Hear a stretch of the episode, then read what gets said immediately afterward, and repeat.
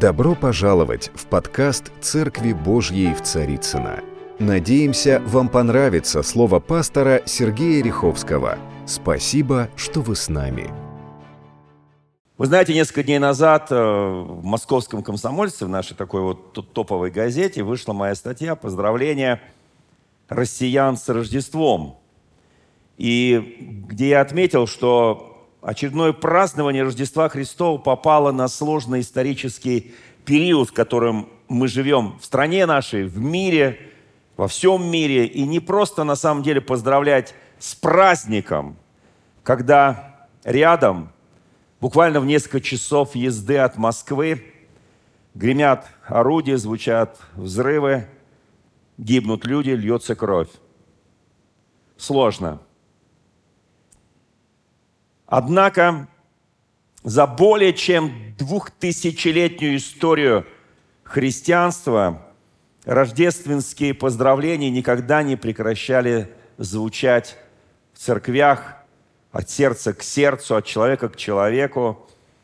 Верующие поздравляли друг друга с Рождеством Христовым во время гражданской войны, во время Великой Отечественной войны – времена голода, во времена болезней. И это неудивительно, потому что значимость события, которое произошло 2000 лет назад, ни с чем сравнить нельзя. Не с чем. Великое благочестие тайна написано. Бог явился во плоти. На самом деле, Он пришел для того, чтобы дать людям будущность, и надежду, дать любовь. Я буду сегодня проповедовать э, проповедь, которая предваряет видение на 23 год. И видение будет называться, такое рабочее название, «Печать Каина снята?» Знак вопроса. Многие знают, что такое знамение, которое Бог дал Каину, печать, которая была поставлена, чтобы каждый, кто хотел бы сделать ему зло, или убить его, видел это знамение или эту печать. Но я сейчас не буду продолжать на эту тему, потому что это будет видение на 23 год. Сегодняшняя проповедь называется очень просто. Я расскажу маленькую историю. На Востоке это дело было. Один восточный учитель собрал своих учеников в небольшой комнате. Это штучный товар, учитель, ученики – я в хорошем смысле говорю слово «товар», потому что это дефицитный товар, когда есть учитель и есть ученики. И очередной урок, который он им проводил, он попросил, чтобы прикрепили к стене большой белый лист, буквально сияющий белизной бумаги. Он подошел к этому листу, взял черный уголь, и в центре этого листа он поставил маленькую черную точку. Отошел на свое место и задал вопрос своим ученикам. Элементарный вопрос. Таких вопросов много в Библии, и в Ветхом, и в Новом Завете.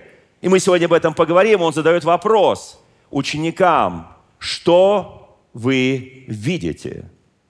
как просто. Огромный белый лист, и в центре черная маленькая небольшая точка.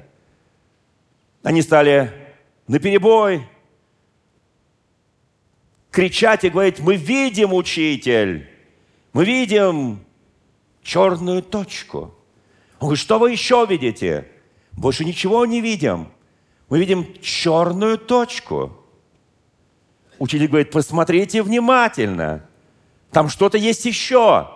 Они говорят, нет, нет, нет, учитель, ты же нас направил, ты же подошел, ты поставил эту точку. Это означает, ты ничего не хотел другого. Мы видим исключительно черную точку. Он сказал, бедные мои ученики, главное вы не увидели. Видели маленькую черную точку, вы не заметили огромный, блистающий белизной – потрясающий белый огромный лист бумаги. Почему вы видите на этом листе маленькую, незаметную черную точку. Почему вы не видите белизны всего этого прекрасного листа? Вы знаете, мы не замечаем, когда много белого, когда много света, мы видим черное. Даже маленькая, даже маленькая точка. Мы фокусируем свое часто внимание на этом, и нам кажется, что вот на этом сфокусирован наш, наше зрение, и, может быть, даже от этого зависит наша жизнь. Вы знаете, дьявол любит ставить черные точки. Дьявол любит ставить черные метки в жизни каждого из нас, чтобы мы фокусировали свое внимание на черном, на тьме, и чтобы мы не замечали блистающего белого света. Об Иисусе написано, ибо Он свет, и нет в нем тьмы. Всякая тьма бежит, когда появляется свет, когда появляется Иисус. Дьявол любитель ставит черные точки на горе, куда он поднял Иисуса. Он говорит, я покажу тебе весь мир, только поклонись мне. Иисус отвечал ему словами Писания, Господу Богу поклоняйся.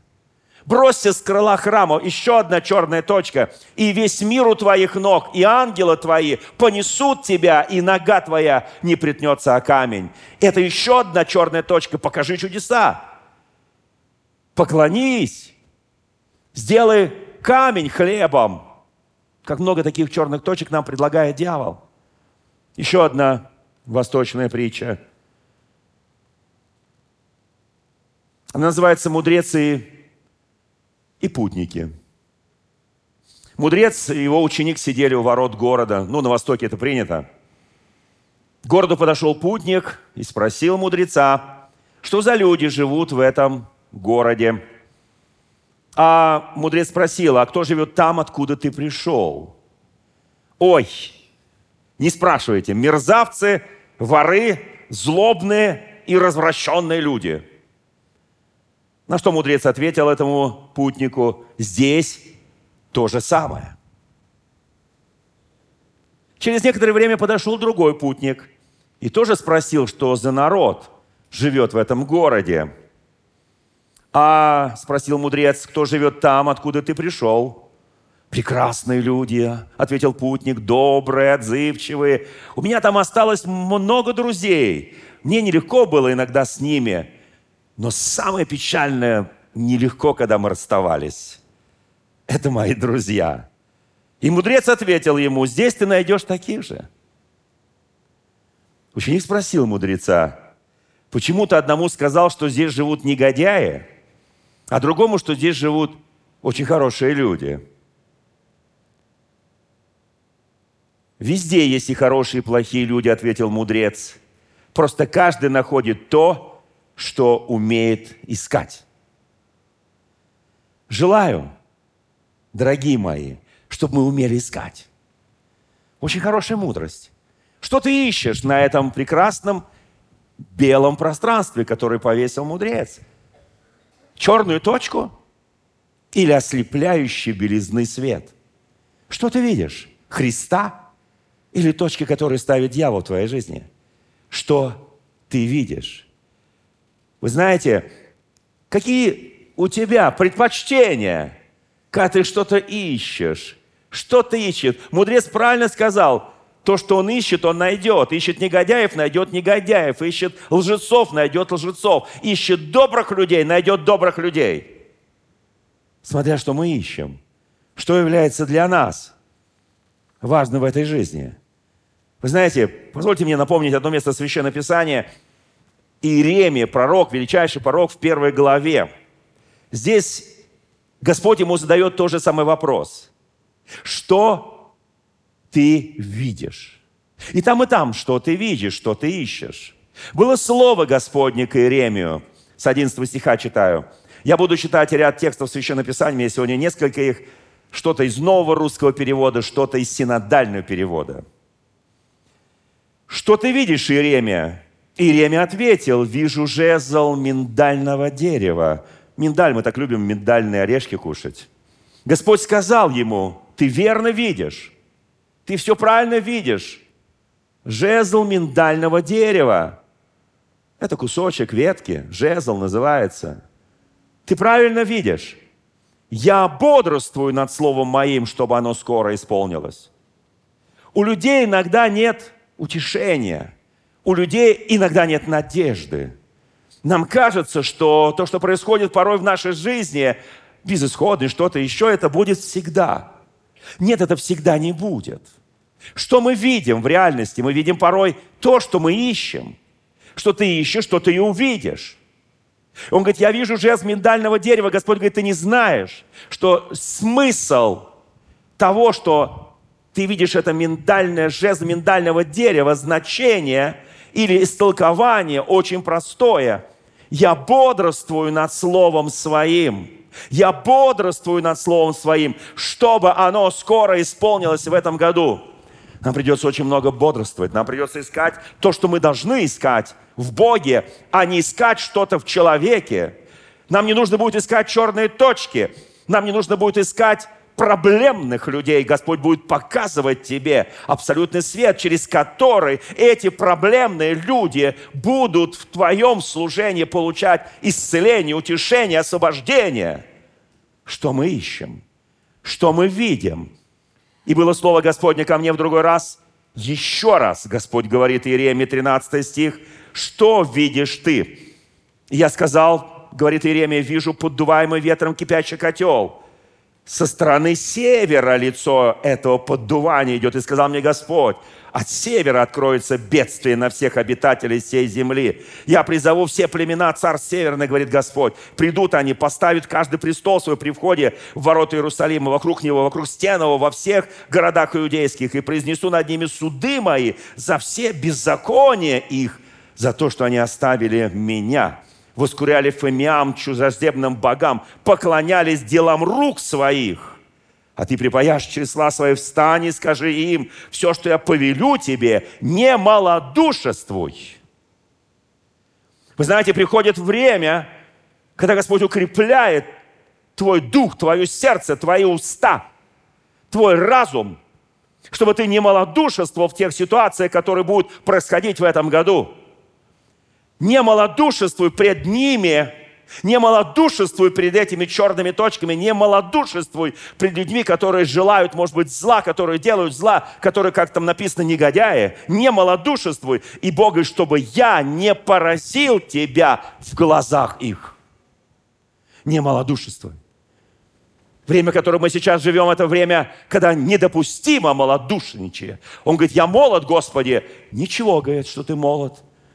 Ты молод, но ты в моих божественных руках, и твои уста. Я поставлю тебя укрепленным городом, железным столбом, медной стеной для всех, и они будут ратовать против тебя. Принимай это как пророчество Божие. Они будут ратовать против тебя, но не превозмогут тебя, ибо я с тобой, говорит Господь, чтобы избавлять тебя. О, Господь, спасибо тебе, Господи. Что мы видим, друзья мои, что мы видим да, сегодня только второй день Нового года, но все равно что-то мы видим. Послушайте, я хочу прочитать кое-что из послания апостола Павла, второго послания Коринфянам в 4 главе. Здесь написано очень важное слово для нас. «Имея тот же дух веры» с 13 стиха. «Я веровал, потому говорим». Мы веруем, потому и говорим зная, что воскресивший Господа Иисуса Христа воскресит через Иисуса и нас, и поставит пред собою с вами. О, Господь, спасибо Тебе, потому мы не унываем. Но если внешний наш человек и тлеет, то внутренний человек, потрогай своего внешнего человека, увы, каждый год он тлеет. Нравится нам, не нравится. Время рождаться, время умирать. Помните момента мора, помни о смерти. Молодцы латиняне, итальяне и прочие испанцы. Слава Богу за их такой образный язык. Но послушайте, вот это тлеет. Но вот это, которое внутри тебя, скажи, вот это, которое внутри меня, оно каждый день, оно каждый день, оно каждый день обновляется. Обновляется каждый день. Не каждый год, а каждый день. Так написано, говорит Священное Писание – оно внутренний человек со дня на день обновляется, внутренний человек, потому что туда войдет только дух и душа. Увы, наша прекрасная плоть, которую мы холим, лелеем, любим, заботимся, это нормально, это нужно правильно делать, заботиться, холить, лелеять, но она туда не войдет. Оно является просто жилищем для нашего духа и души. Оно ценно, оно важно, оно необходимо. Но послушайте, вот что написано, ибо кратковременное легкое страдание – это маленькая черная точка, не способна ничего негативного сделать в твоей жизни. Ибо кратковременно легкое страдание наше производит в безмерном преизбытке вечную славу, Писание говорит. Маленькое временное страдание производит славу. Кто хотел славу в своей жизни? Ну, так чуть-чуть. Небольшой. Павел пишет об этом. Он даже, он даже там тоже немножко от Иисуса Христа как получает славу. Полу...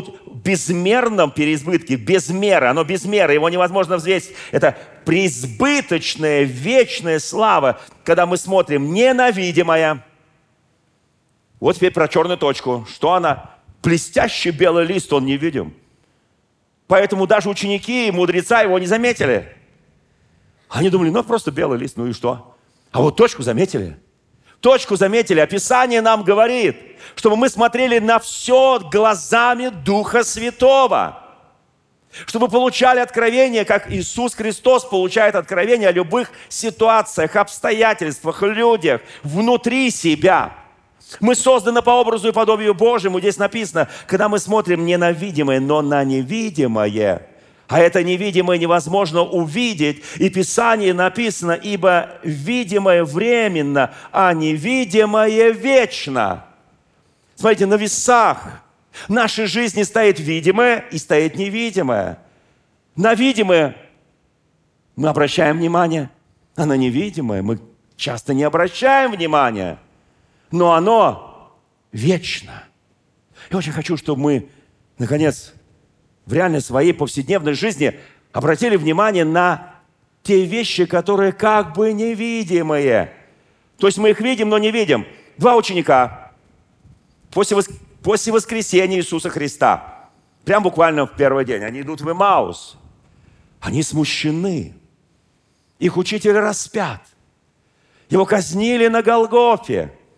Они видели эти пронзенные гвоздями руки и ноги, они видели, как кровь текла. Они все видели, послушайте, друзья мои. Они это видели, они шли в смущение. Все, на что они надеялись, на что они уповали, что было основой их жизни, что для них было ценно и важно, это хождение за учителем, за Иисусом. Вдруг в одночасье все рухнуло. И потеряло смысл их жизнь. Все потеряло смысл, значение – и вдруг к ним, к этим двум путникам присоединяется третий. Они не узнают его. Знаете, почему не узнают? Потому что он уже из невидимого мира пришел. Там написано в Священном Писании, «Ибо глаза их были удержаны». И потом они откроются, когда он будет преломлять хлеб, как он это делал во время Тайной вечери. И тогда их глаза увидят – и они понимают, что они ничего не понимают, они, они, они плачутся ему, они жалуются. О, путник, ты, наверное, не знаешь, что там произошло в Иерусалиме в эти дни.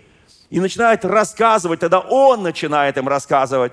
И от бытия до последней книги Ветхого Завета – он их проводит через библейские истории, через библейские сюжеты, через Библию. Он их проводит и показывает им истинное, настоящее, божественное откровение. И потом они его приглашают к столу, садятся кушать, и он преломляет хлеб, и открываются их глаза, а он исчезает. Потому что он уже вошел в вечность. Потому что кратковременные страдания закончились. Многие из нас думают, о, сколько еще мне страдать, у меня сложные бывают обстоятельства, не все понимаю. Вообще сейчас все страны проходят через боль, через страдания. Наша страна проходит через это, соседние страны проходят через это. Что нам делать? Послушайте, сфокусируй себя на том, что невидимое. Постарайся увидеть то, что не видит никто. Господь покажет, скажи, Господь, сними пелену с моих глаз, чтобы я мог реально видеть, тогда мои уста будут говорить другие вещи Тогда мои поступки, они будут другие. Тогда плоды, которые я буду приносить, они будут совершенно из другого мира, из мира небес, а не только земные. Послушайте, это очень важно. Позвольте мне прочитать еще одну такую неплохую историю, как мне представляется, она очень для меня благодатная и важная. В первый день недели я читаю из Деяний апостолов из 20 главы. Ситуация с апостолом Павлом. Великий апостол, который написал огромное количество посланий, в отличие от всех других уважаемых апостолов. Слушайте, вот здесь написано, апостол Павел – а, в первый день недели мы сегодня тоже... Они, написано, собрались вместе для преломления хлеба, то есть для причастия. У нас сегодня тоже будет причастие, слава Богу, да? И Павел беседовал с ними, и как он намерев, имел намерение на следующий день отправиться в путь, то его речь затянулась до полуночи. На секунду себе представим, если бы я так запроповедовался здесь,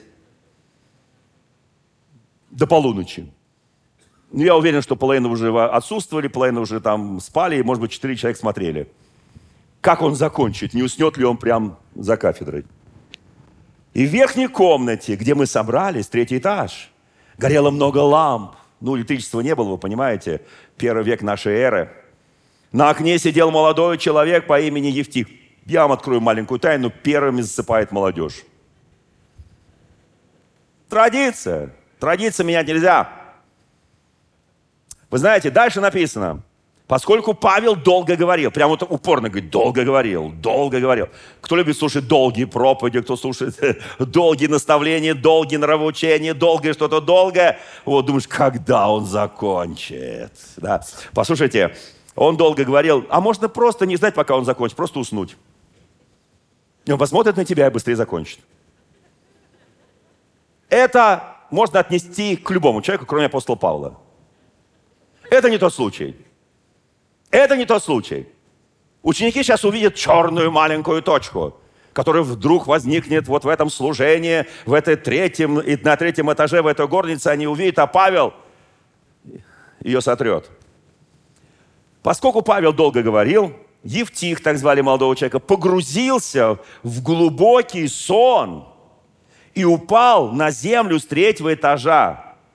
Евтих упал и тихо затих. Когда его подняли, он был мертвым. Вы представьте себе на секундочку, если, не дай Бог, произойдет в нашем богослужении.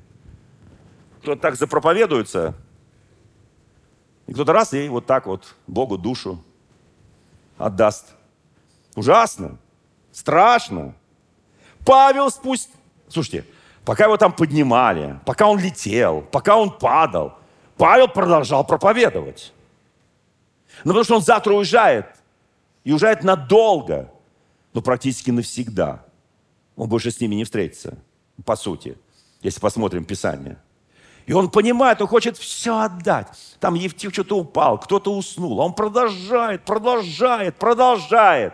Потому что кто-то слушает и впитывает в себя слова божественного откровения. И дальше написано, Павел, когда ему сказали, слушай, там мертвый у нас, надо что-то делать. Кратковременное страдание, помните, да? Павел спустился, лег сверху на молодого человека и обнял его. Я думаю, что все ученики были немножко в шоке. Я понимаю, что он повторил то, что делал Елисей. Помните, Елисей там в комнате у женщины, на мальчика, ее сына, там все такое, там три раза ложился, и потом мальчик, мальчик чихнул, потом вздохнул, потом встал. И здесь написано, Павел говорит, не волнуйтесь, сказал он, он жив, потому что душа в нем. Как Павел определил душу? Меня есть очень знакомый психиатр, мы, я, кто знает, я долго работал в психиатрии, вот, знаменитая матросская тишина. Очень давно. Поэтому за советами по психиатрии ко мне не, не подходите. Я просто уже отключился от той темы. Вы знаете, друзья мои, и я помню, там приехал ведущий психиатр России, и он нам стал всерьез доказывать, что он взвесил душу человека. Я спросил его, как? Он говорит, на весах. Я говорю, на каких весах? Он говорит, на обычных. Это советское время было. Самый излет советское время, перестройка называлась. И он мне говорит, там вот у меня весы лежат. вот на них взвесил. Я подумал, гениально. Гениально. Он, правда, уже тоже его душу Господь взвесил уже. Это было так давно, что он уже тоже со взвешенной душой. Я не знаю, куда душа, но, в общем, взвесили его тоже. Я к тому, что Павел определяет, что там есть душа. И он жив. То есть молодой человек лежит практически бездыханно. И все определили, что он мертвый. Пусть пощупали, все пощупали, он мертвый. И здесь написано, Павел говорит, не волнуйтесь, он жив, душа в нем. Спокойно поднялся наверх, преломил, разломил хлеб и стал есть.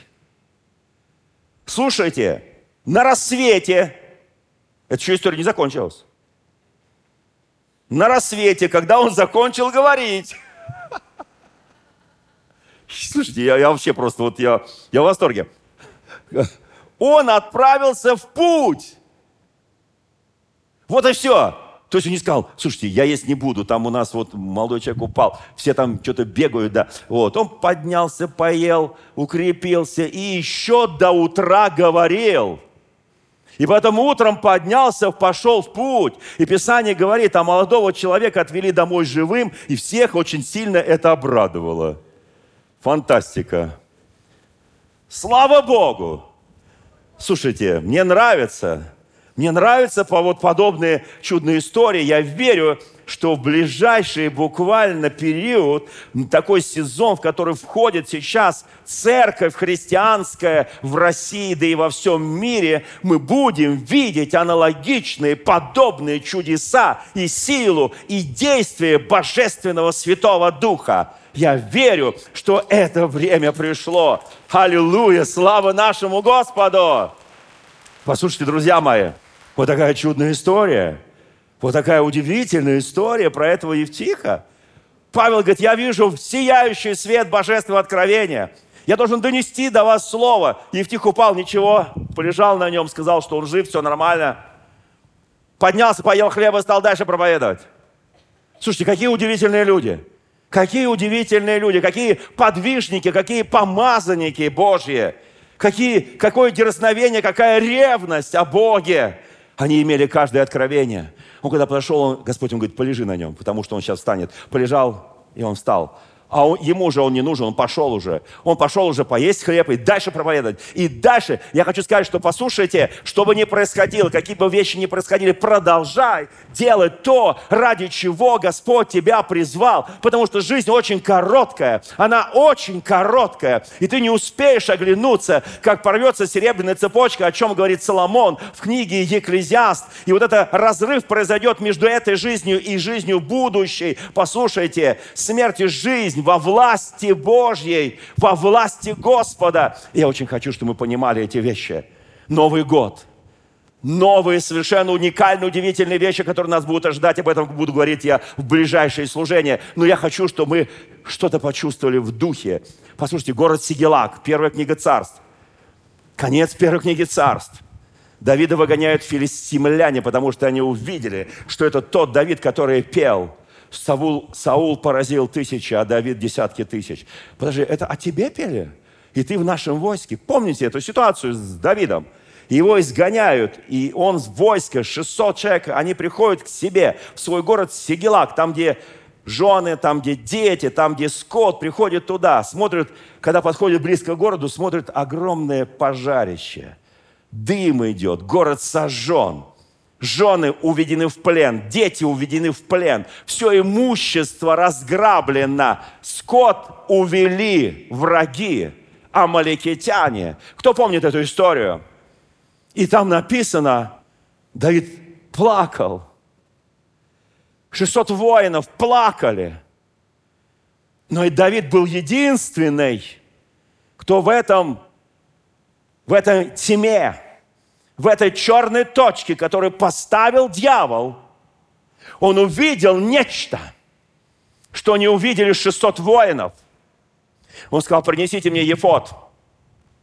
Иногда, чтобы понять Бога, понять волю Божью, нужно закрыть себя от всего этого крика, ора, от всей этой боли, послушайте, чтобы получить откровение, чтобы спасти этих людей от этой боли, в которую они внезапно попали. Это не просто уйти от этого мира, ты там накрылся, помолился. Он задает Богу пару вопросов. Успею, догоню, отниму ли я?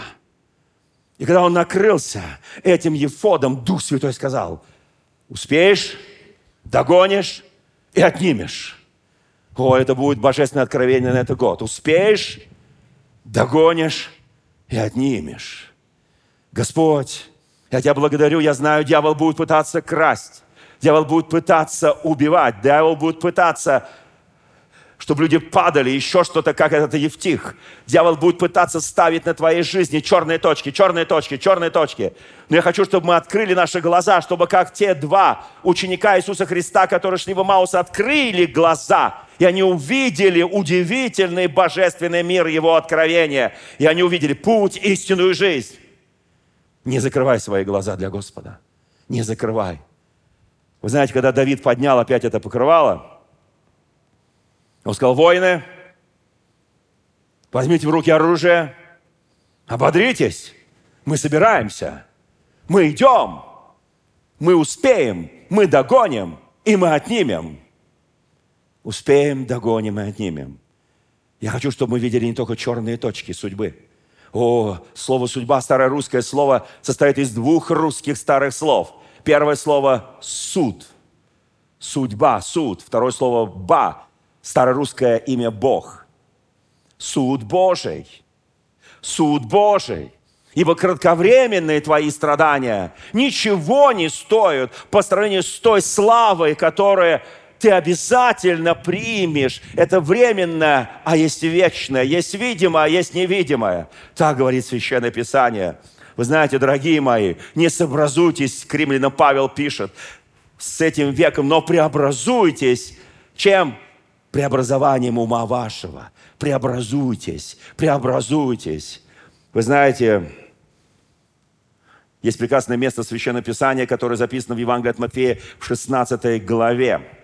Христос спрашивает своих учеников. Он спрашивает, за кого люди принимают меня? Они говорят ему, одни говорят, ты Иоанн Креститель, другие говорят, ты Или, третьи говорят, Иеремия, а другие говорят, один из пророков. О, как много точек понаставили. Как много точек, чтобы увести с истины. О, великий Иоанн Креститель, кто сомневается? Я был в Дамаске несколько раз за последние годы. Мы привозили туда гуманитарную помощь, в Сирию. Мы пришли в самую известную мечеть, которая есть на Ближнем Востоке, которая находится в Сирии – мы пришли в эту мечеть, огромнейшая, она построена в седьмом веке. Первая мечеть, которая была построена. Там можно спокойно молиться десяти тысячам. Это огромнейшая мечеть. В центре мечети стоит рака.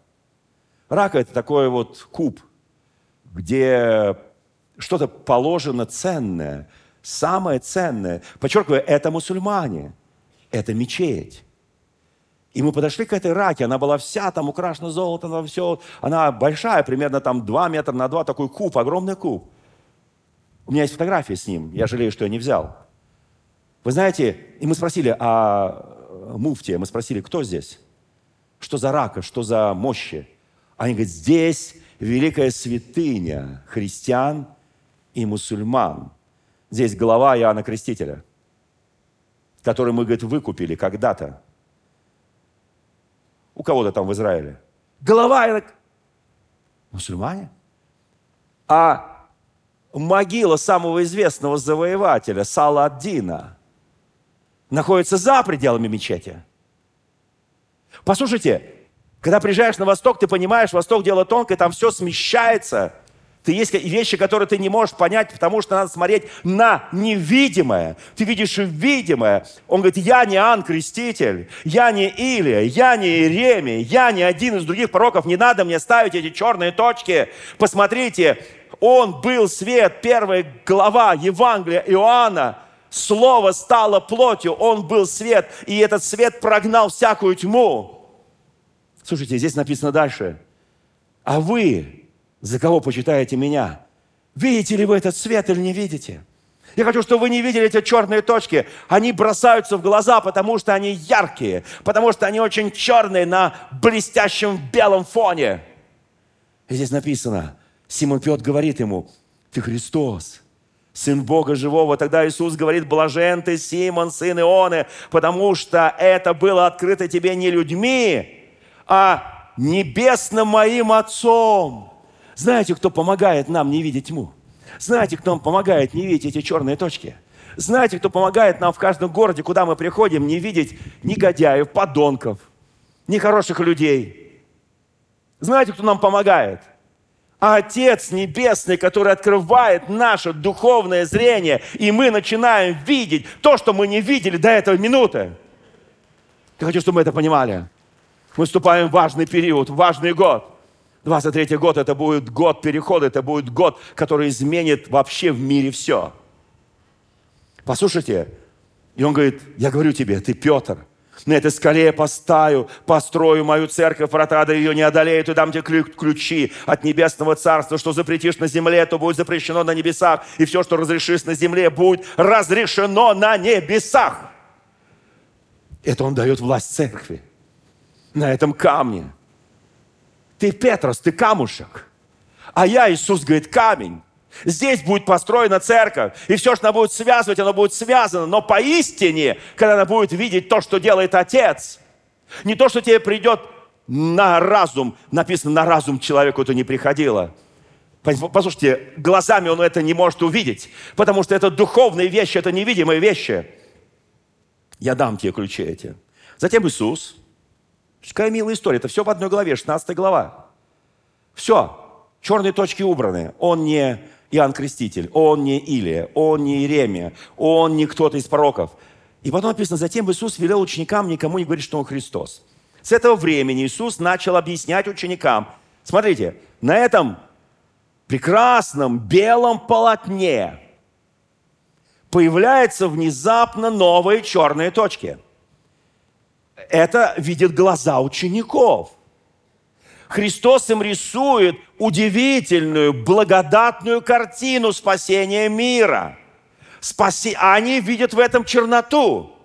Понимаете, когда он говорит, он говорит им, я пойду в Иерусалим, я должен пострадать от старейшин, первосвященников, книжных, я должен быть убитым. Дальше они не слышат, что в третий день воскресну. Все, их переклинило, он должен быть убит. Вот такая черная точка.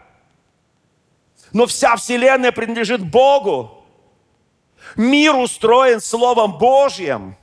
Послушайте, они не видят вот это устройство мира, они видят убиту, убиту, убиту, убиту. Пострадать. Мы часто концентрируем свое внимание на тех вещах, которые нас к вечности ведут, а не к погибели. Мы часто концентрируем наше внимание на том, что не делает нас более святыми, а делает более слабыми, более немощными. Господь хочет, чтобы мы сконцентрировали свое внимание. Здесь написано. А что там написано? Дальше написано. Тогда Петр, чтобы не сделать неудобно Христу, видимо, отвел его в сторону. Какой деликатный, корректный Петр. Он то, что он уже получил звание, все, что свяжет на земле, он же для себя это принял. Развяжешь, ты камень на этом камне. Послушайте, вся Римо-католическая церковь в это верит, что все построено на Петре, а мы сами верим, что все построено на Иисусе. Да, Петр великий помазанник Божий, Петр великий апостол, величайший апостол, но все построено не на нем, а на Христе. Послушайте, здесь написано – Тогда Петр отвел его в сторону и стал корректно говорить, возражать. «Да помилует тебя Бог, пусть не случится с тобой этого, Господи». Ой, сколько раз нам Господь открывает путь, по которому мы должны пройти. Испытания, искушения, которые нас будут сопровождать. Он говорит, я дам силы ты не один пойдешь, ты со мной пойдешь, я дам тебе силы, я дам тебе... А мы говорим, нет, да не случится со мной этого, Господи, защити меня, пожалуйста, да. Послушайте, и тогда Христос обернулся к Петру и сказал, прочь от меня, сатана. Изыди по-другому. А, здесь э, в синодальном переводе написано, написано «отойди», а мне нравится в современном русском, прочь от меня, сатана, ты мне, когда на тебя приходят эти черные точки, приходят эти все, ты говоришь, прочь от меня, сатана, прочь от меня, сатана. Потому что ты камень преткновения, потому что рассуждаешь по-человечески и не понимаешь того, что хочет Бог.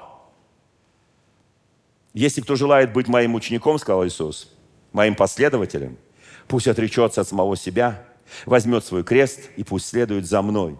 Потому что тот, кто хочет сберечь свою жизнь, потеряет ее, а кто потеряет свою жизнь ради меня, тот обретает ее. Ведь что польза человеку, если он обретет весь мир, но при этом душе своей повредит? Или что даст человек в обмен за душу свою, когда Сын человеческий придет в славе своего Отца, окруженный своими ангелами, тогда Он воздаст каждому по делам Его. Говорю вам истину, некоторые из вас, стоящих здесь, не умрут, пока не увидят прежде Сына человеческого, пришедшего в плане. Петр, посмотри внимательно – Посмотри внимательно на ту картину, которую я тебе нарисовал, Петр. Что ты видишь? О, Петр говорит, я начинаю прозревать. Ты сказал, прочь от меня, сатана. Сатана ушел. Я начинаю прозревать. Петр, пойми, это только часть плана спасения. Моя голговская жертва. Хуление, которое я приму от старейшин, от от начальствующих народа. Это только часть плана спасения. Послушай, Петр, это, вот ты это видишь в черных тонах, а я вижу это в свете победы над тьмою. Кто понимает? Ты видишь это в черных тонах. Ты видишь черные точки, а я вижу свет победы. Свет победы над этой тьмой. Тьма будет изгнана, свет воссияет. Слава нашему Господу. Друзья мои, я очень благодарен нашему Господу Иисусу Христу. Я хочу, чтобы мы были как Моисей, который называл несуществующее, как существующее, когда делал Авраам, который видел, э, Моисей видел, видел невидимо, Авраам называл своих будущих детей в виде звезды, в виде песок. Он говорит, это пока еще песок, это пока еще звезды, но это мои потомки, это мои дети. Я знаю, что среди нас сидят дети Авраама, и дети по крови, и дети по духу. Я благодарю нашего Господа. Здесь есть Его, Его потомки. Слава нашему Господу! О бездна премудрости, о бездна премудрости, силы и благости нашего Господа. Научись называть несуществующее существующим. Ты скажешь, я вижу точки черные, они существуют. Увидь белый прекрасный цвет бумаги. Белый свет увидь, посмотри на него. И последнее – что, чем я хочу закончить эту проповедь сегодняшнюю. 22 главы книги чисел по 24. Есть удивительная история, когда Валак, царь Моавицкий, увидев многочисленный народ Божий, который идет через всю пустыню в землю обетованную, он призывает самого великого пророка, провидца того времени, Валаака, и просит его, чтобы он проклял народ Божий Израиля. У меня есть несколько проповедей на эту тему. Я сейчас не буду об этом. Я о другом. Что ты видишь? Валам. Что ты видишь? О, я вижу золото, которое мне предлагает царь Валак. О, я вижу, я вижу перемена одежд драгоценной, которую он предлагает. Я вижу серебро, которое он предлагает. Я вижу кони, коней, запряженных, запряженных в колесницы, на которых лежит много-много сокровищ. Серьезно, Валам? Посмотри подальше. Что ты реально видишь? Ты видишь эту, извините меня, чернуху. Я хочу, чтобы ты кое-что увидел. Видишь ли ты ангела, который стоит с мечом? И если ты сейчас не нагнешь голову, она будет отсечена. Слышишь ли голос Божий, который говорит тебе, когда ты всякий раз к Нему обращаешься, принося Ему жертвы? Видишь ли ты Израиля, который идет по Божьему предопределению, по Божьей воле? Что ты видишь? Видишь ли ты звезду на востоке, которая поднимается от Иакова? Видишь ли ты грядущего Спасителя Мессию? Вижу, но это когда-нибудь будет – а я живу сейчас. Наша проблема в том, когда мы видим черные точки, я живу сейчас и здесь. Я хочу сейчас и здесь напитать свою душу. Я хочу сейчас и здесь получить от жизни все. И мы не думаем о будущем, мы не думаем о вечном. Послушайте, Писание говорит, невидимое, а оно вечное. Видимое, оно временно. Я очень хочу, чтобы Дух Господень коснулся каждого из нас. Дорогие друзья, спасибо, что были с нами. И до встречи на следующей неделе на подкасте «Церкви Божьей в Царицына.